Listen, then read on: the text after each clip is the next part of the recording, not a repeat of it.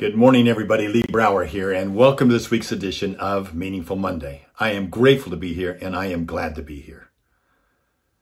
Last week of the year. Last Meaningful Monday of the year. And you know, with a new year on the horizon, it's traditional to reflect on the year that's passed. And what a year it's been.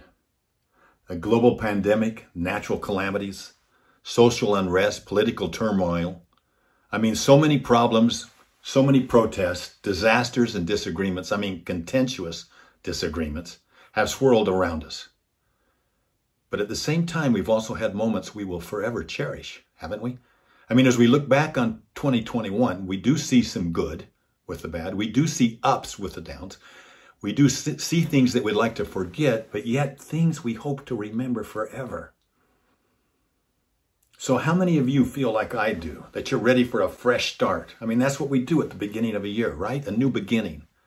That's a that's the beautiful thing about a new year. It's full of possibilities. It's full of hope. Or as Charles Dickinson might say, full of great expectations. Now, from his book, his novel of the same name, Dickens chronicles the lives of several characters that endure many injustices. You remember Pip? You know, Pip was orphaned, betrayed, jilted, and humbled. How about Estella, who endured many cruel manipulations, heartaches, and disappointments? However, after they had grown older and wiser, Estella reflected on her experiences, their experiences, and said the following Listen carefully. Suffering has been stronger than all other teaching. She said, I have been bent and broken but I hope into a better shape. We all face challenges, right? We all face challenges that shape the course of our lives. But that shape and that course are still ours to choose. Will we be hardened or softened by our hardships? Will our difficulties drive us to seek better things in this new year, or will they drag us down? Will we turn our back on belief and hope? In the wake of sharp contentions, will we work toward reconciliations, peace, or are we going to wallow in division and anger?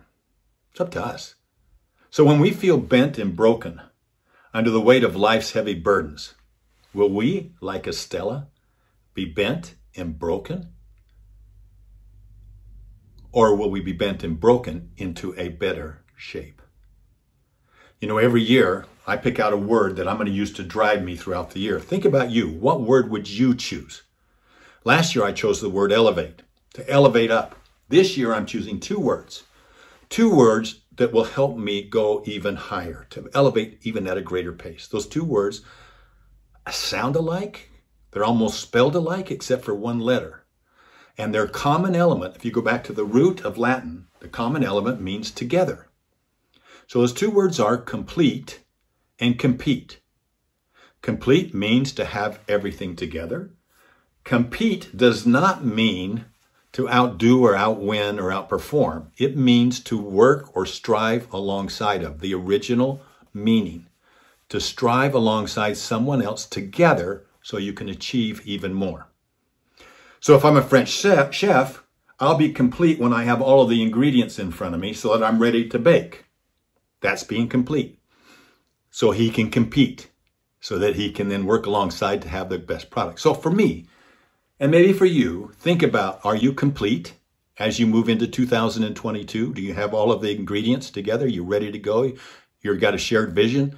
You've got your processes, your milestones set up. You know where you're going so that you can compete, so that you then can go arm in arm with those people that you work with, those people that you collateral with, those in your teammates in your company, and the who's outside of your company, so you can move on and have an incredible year. It's up to you to choose, not to be bent, but to be bent in a better shape, right?